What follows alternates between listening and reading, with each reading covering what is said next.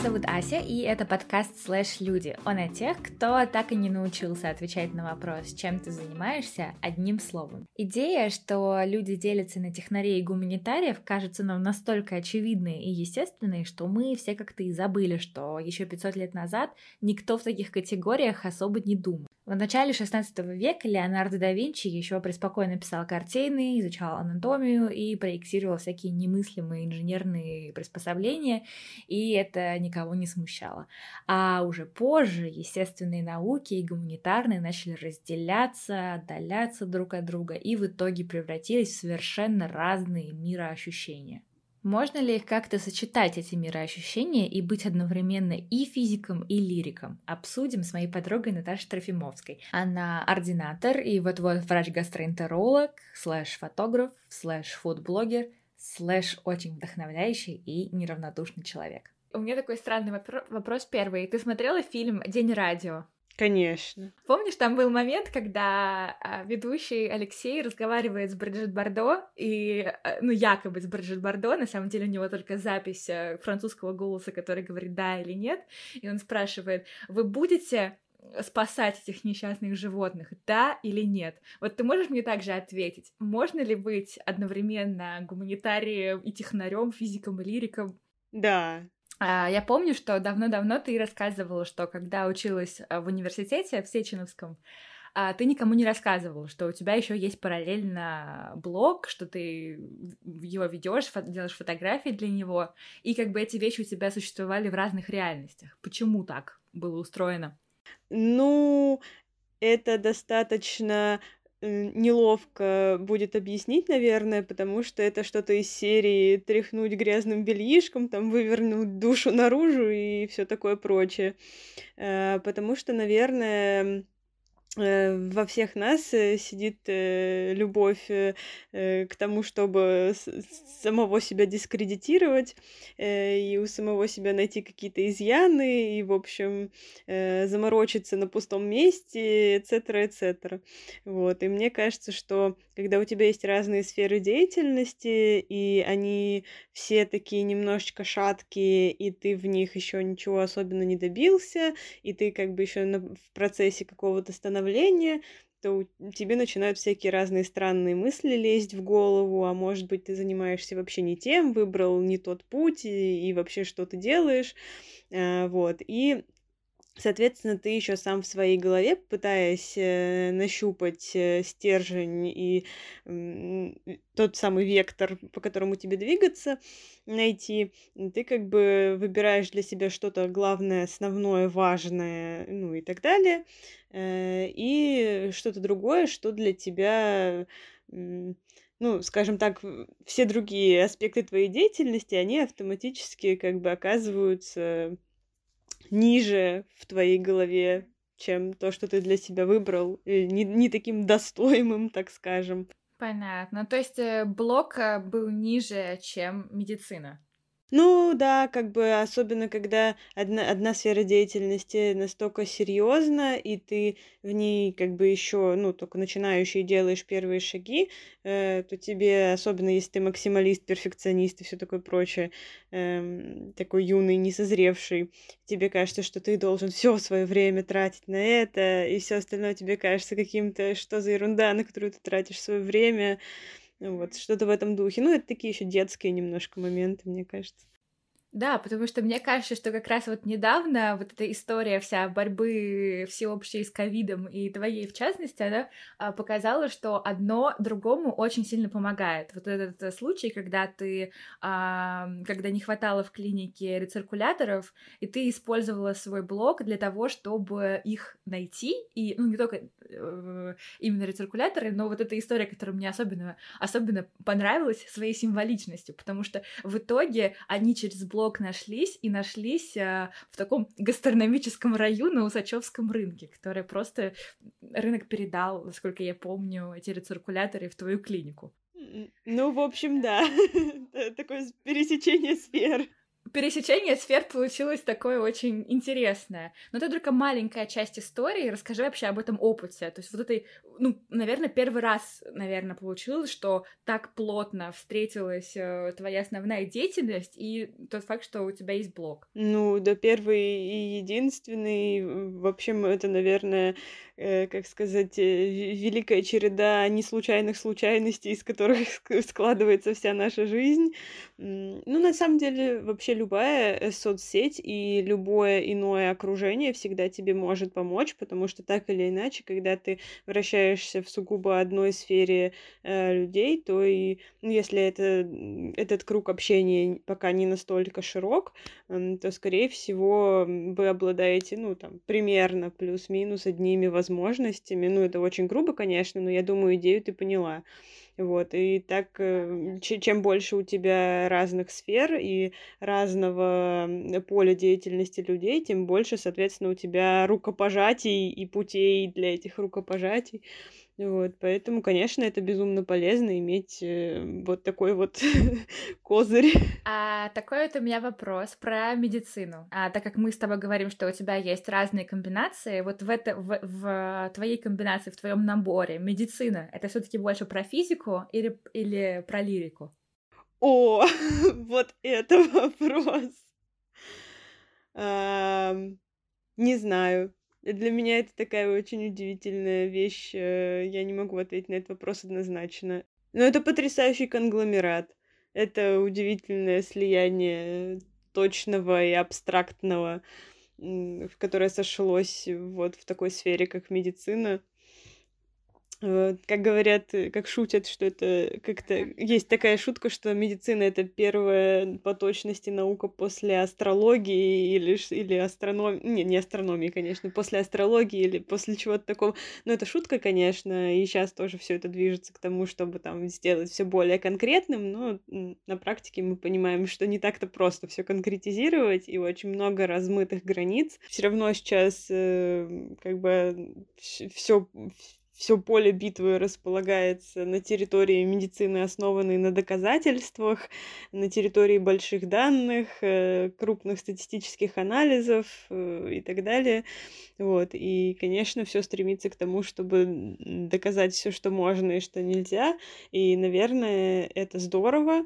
И я считаю, что, наверное, так и нужно мыслить, потому что когда-то самые простые физические и химические явления когда-то людям тоже казались э, чем-то фантастическим. Они это объясняли с каких-то теологических позиций, эзотерических, языческих, вообще всех каких угодно. Но потом наука развивалась, и, в общем-то, оказалось, что ничего чудесного, а просто формула, закон и все такое прочее. И я думаю, что очень много явлений, которые нам сейчас кажутся тоже какими-то необъяснимыми и трудноизмеримыми, но со временем мы придем к тому, чтобы нащупать э, их э, физическую основу как явление, как существование. Вот, поэтому я думаю, что это правильная стратегия мышления, которая развивает которая толкает вперед, вот, но в то же время все равно остается вот эти вот, остаются бреши, которые пока ничем не заполнены, э, остается большой вариатив вообще жизненных ситуаций, э, остается субъективность, остается огромное количество людей ну, в медицине, каждый из которых уникален, не похож на другого со своим набором там, качеств, генетических э, э, признаков и так далее, и так далее, которые невозможно все пока что охватить и каким-то образом измерить. И тут уже приходят э, на помощь э, ну, какие-то не знаю, другие вещи, такие как, там, как внимательность. Иногда в медицине, к тому же, естественно, это большой, большой очень пласт. Это какая-то психология, это искусство общения с пациентом, это риторика, это уже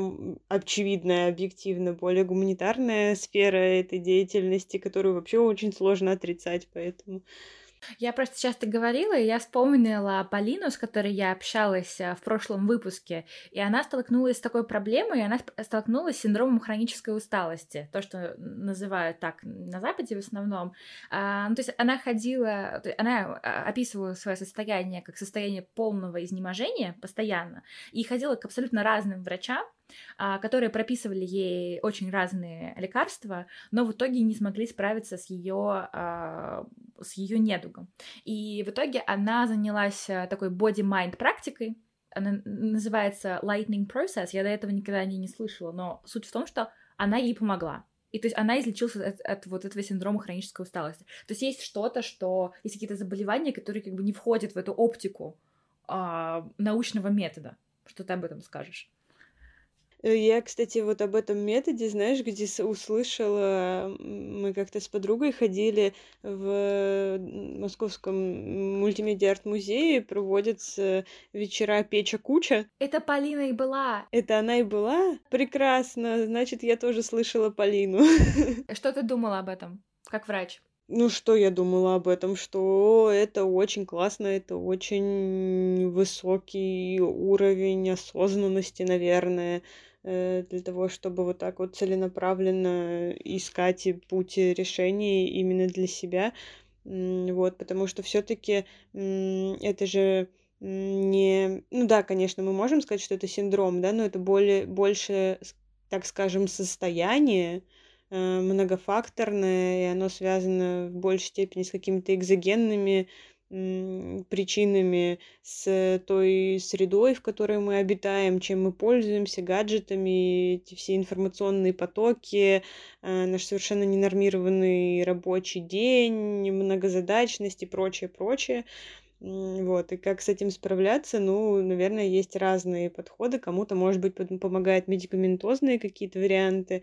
Она нашла для себя вот такую физическую практику. Я считаю, что это очень круто, потому что все равно первая задача, к которой мы должны прийти, это к тому, чтобы предупреждать и стараться нивелировать э, возможные риски развития каких-то заболеваний и негативных состояний организма. А для этого как раз нам и нужно осознавать себя в этом мире и корректировать все, что мы можем скорректировать, там, начиная с еды и воды и заканчивая там, взаимоотношением с собственным телом. Так, ну то есть, а, если суммировать, то получается, что в, твоей, в, э, в том, что ты делаешь в медицине, тебе важны много-много разных а, навыков научных, а, умений делать какие-то очень технические штуки, типа того, чтобы там, не знаю, читать э, кардиограммы или анализировать анализы и так далее, с одной стороны. С другой стороны, это все равно общение, а, все равно мысли о том, что,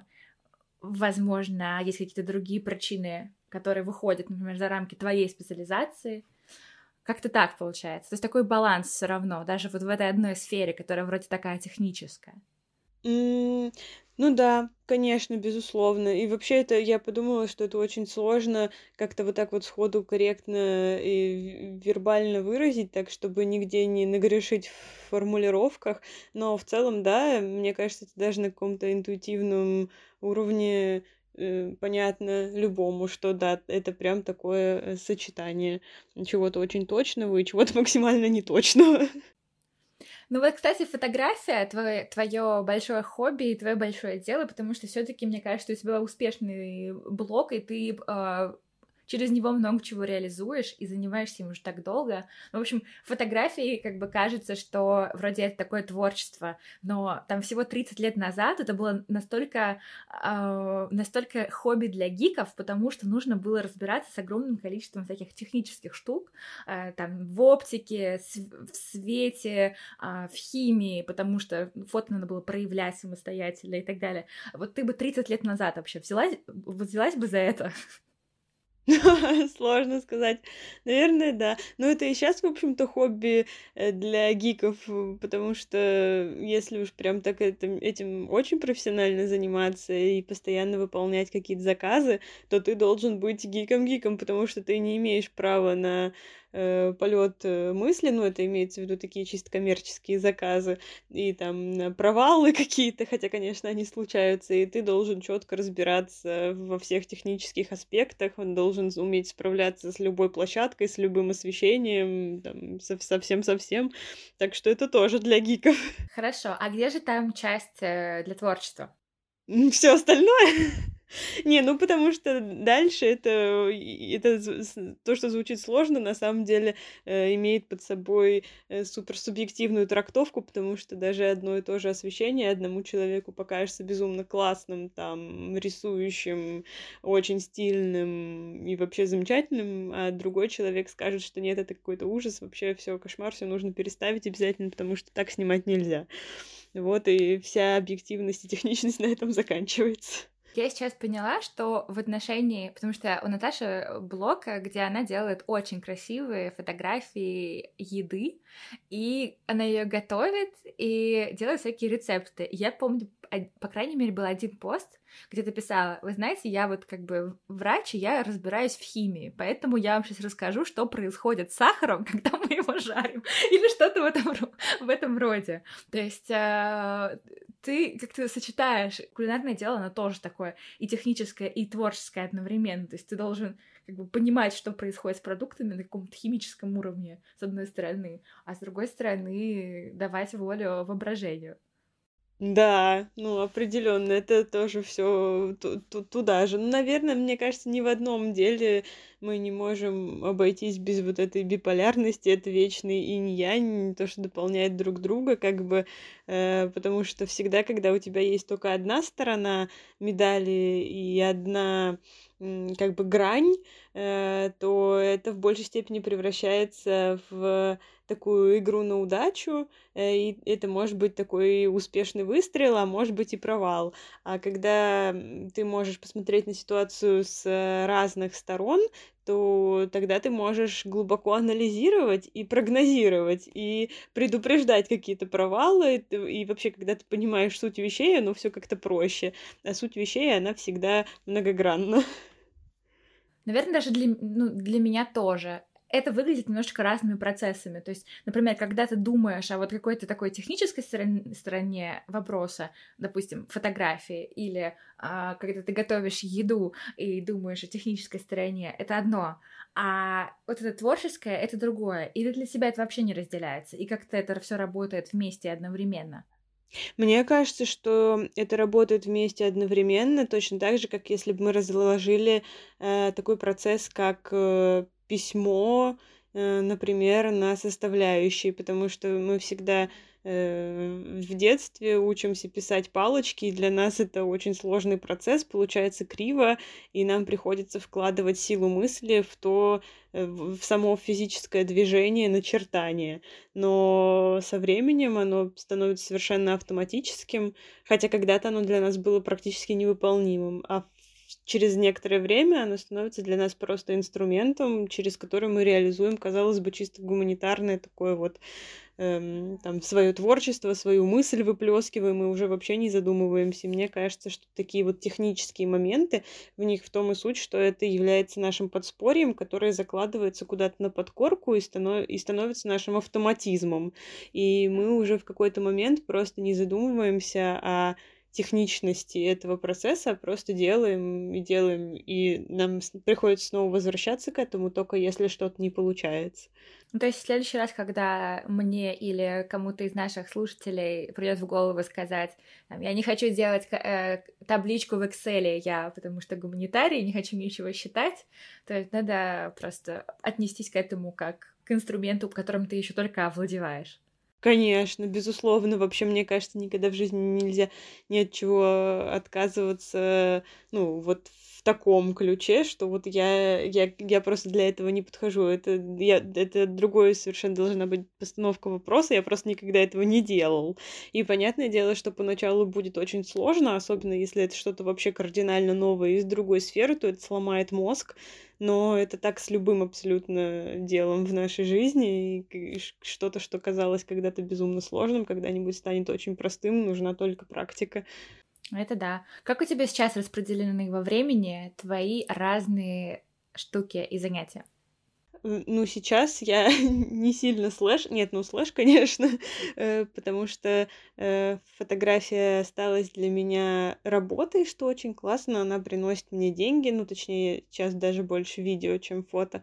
А с кем ты сейчас работаешь в основном? Э, ну, в основном э, это либо я индиви... сама как так, на таком аутсорсе, либо мы с моей подругой вместе работаем, просто выполняем заказы. В основном это какие-то тоже компании, связанные с э, едой.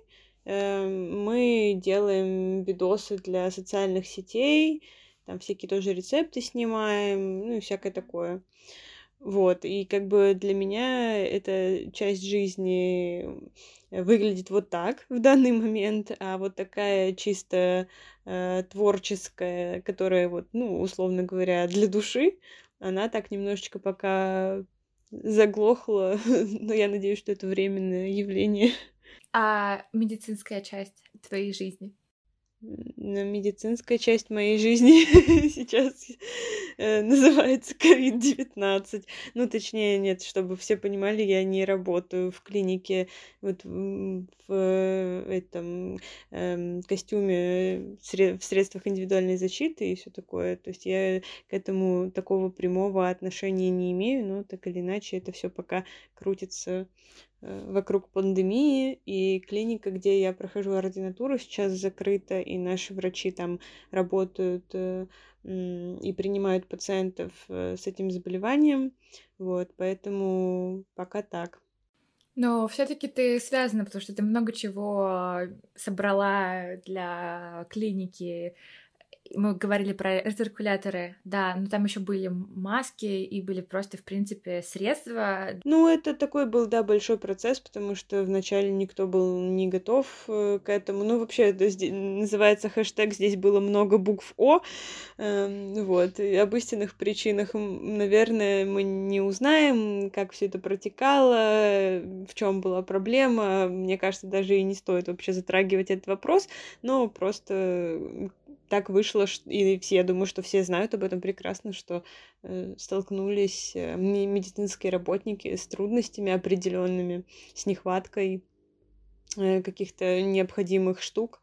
Вот, и, ну, да, что делать? Нужно было как-то... Жизнь-то продолжается, и работа продолжается. Вот, поэтому все старались найти как- какие-то пути решения, и на самом деле это тоже очень сплотило. Много очень новых классных контактов появилось и вообще. Это правда очень круто и очень, очень вдохновляющая, вдохновляющая история. Как раз-таки для того, чтобы быть таким слэшем. Это вдохновляет э, не, а, как сказать, не бросать какие-то вещи, которые у тебя, естественно, развиваются и как-то, естественно, идут. Не бросать их, а, да, иметь рядом.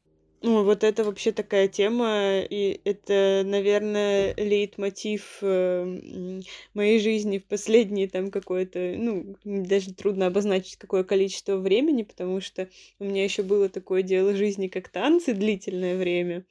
Э, ну, это не было что-то сильно профессиональное, но тем не менее они были в моей жизни очень долго. Э, так же, как и фотография. Но фотография даже появилась в моей жизни позже. Э, и сейчас я... И, но танцы потом со временем постепенно ушли из моей жизни, и их нету вот несколько последних лет, ну, либо они появляются очень редко. И сейчас я стала осознавать, что, наверное, то, к чему мы тянемся в детстве, вот так вот абсолютно э, искренне, может быть, не сильно осознанно э, и бескорыстно, наверное, это есть наш э, способ вообще э, переживать эмоции. И вообще это очень нам нужный инструмент для чего-то. Тут тоже множе, можно много об этом порассуждать. Ну, в общем, я думаю, что самая большая ошибка — это бросить то, чем ты был очень-очень сильно увлечен и чем ты горел в детстве, потому что оно возникло, ну, наверное, не просто так. Вот, поэтому я думаю, что это вообще, вообще бросать никогда нельзя, потому что это, наверное, твой способ э, выражения вообще всего. Если, либо экспрессии эмоций, которые в противном случае ты начинаешь копить в себе и вариться в них, либо какого-то самовыражения, творческой реализации, ну и дальше по списку. Ну, то есть ты будешь возвращаться в танцы? Да, Я думаю, что определенно, да. Ну, точнее, я не могу сказать, что я прям совсем-совсем из них ушла. То есть они все равно каким-то боком по чуть-чуть присутствуют, но я чувствую уже с каждым годом, что это была очень большая важная часть моей жизни, и она мне очень многое давала. Вот. Даже дело не в том, там, чего ты в этом добился, а просто как составляющая твоего существования. Но я думаю, что также и фотография. И также любая другая такая творческая деятельность для кого-то, а может быть и не творческая. Да, да, для меня, потому что это ну, изучение новых языков. Это для меня отдушина всегда была. Ну, просто в какой-то момент я себе сказала, слушай, ну, как бы хватит, надо как бы заниматься, развивать другие вещи, то есть вот радуйся тому, что у тебя как бы уже есть, что ты там уже, что ты там уже изучила, в общем, радуйся этому, практикуйся, и все. И сейчас я взялась э, за испанский, и мне такой, ты, ты не представляешь, это такой для меня кайф, это такая отдушина просто, а, дает э, сил просто на то, чтобы делать, делать все все остальное. Вот, хотя, конечно, со стороны это кажется немножко, немножечко маньячеством, со стороны кажется немножечко маньячеством, когда человек говорит себе, хватит, ты слишком много знаешь, хватит учить языки, ты знаешь слишком много. А, как ты думаешь, у тебя, я не буду, не буду тебе задать вопрос, э, как, как ты видишь свой день через пять лет, потому что это бесполезный вопрос, но я задам более, задам более общий. Как ты думаешь, ты всегда будешь стараться вот делать эти сочетания и сочетать разные слэш? То есть это что-то, что будет с тобой всегда, э, с тобой всегда? Ну, мне хотелось бы в это верить, потому что это очень, э, раз, ну, скажем так, для личности это большое подспорье в становлении, и даже сейчас, э, встречая в жизни своей слэш людей, я поражаюсь тому, насколько, казалось бы, занимаясь разными вещами, эти люди зачастую в каждой отдельной э, сфере э, представляют из себя больше э, и живут интереснее, э, чем, скажем так, некоторые из тех, кто сугубо сконцентрирован. Естественно, это не ультимативно, и понятное дело, что можно... Ну, ну это, скажем так, очень грубая формулировка, но я думаю, что суть ты уловила. А кто у тебя вот первый человек, который всплывает, вот этот слэш-человек? О, нет. Пусть это, это будет моей тайной. Да, не, ну на самом деле я просто перечислила бы эм, целый ряд людей, вот, и они все очень классные, и, ну, на мой взгляд, действительно, это очень видно, когда человек разносторонне развит, то в каждой отдельной сфере он видит чуточку больше, и у него как бы если уж говорить с точки зрения фотографии, как бы больше пикселей в этом мире. Чувствительность матрицы выше. Э, Наташ, спасибо огромное. На самом деле, я думаю, мы записали с тобой классный выпуск. Я, я надеюсь, надеюсь, ты дашь мне его послушать. Конечно, дам послушать, и не только Наташе, но и всем-всем-всем. Кстати, блог Наташи можно найти в Инстаграм, он называется Трофимовская Kitchen. А подкаст «Слэш Люди» вы знаете, где искать на Яндекс Музыке, в Google Podcast и Apple Podcasts. Там же можно ставить сердечки и звездочки и оставлять комментарии. До встречи через неделю.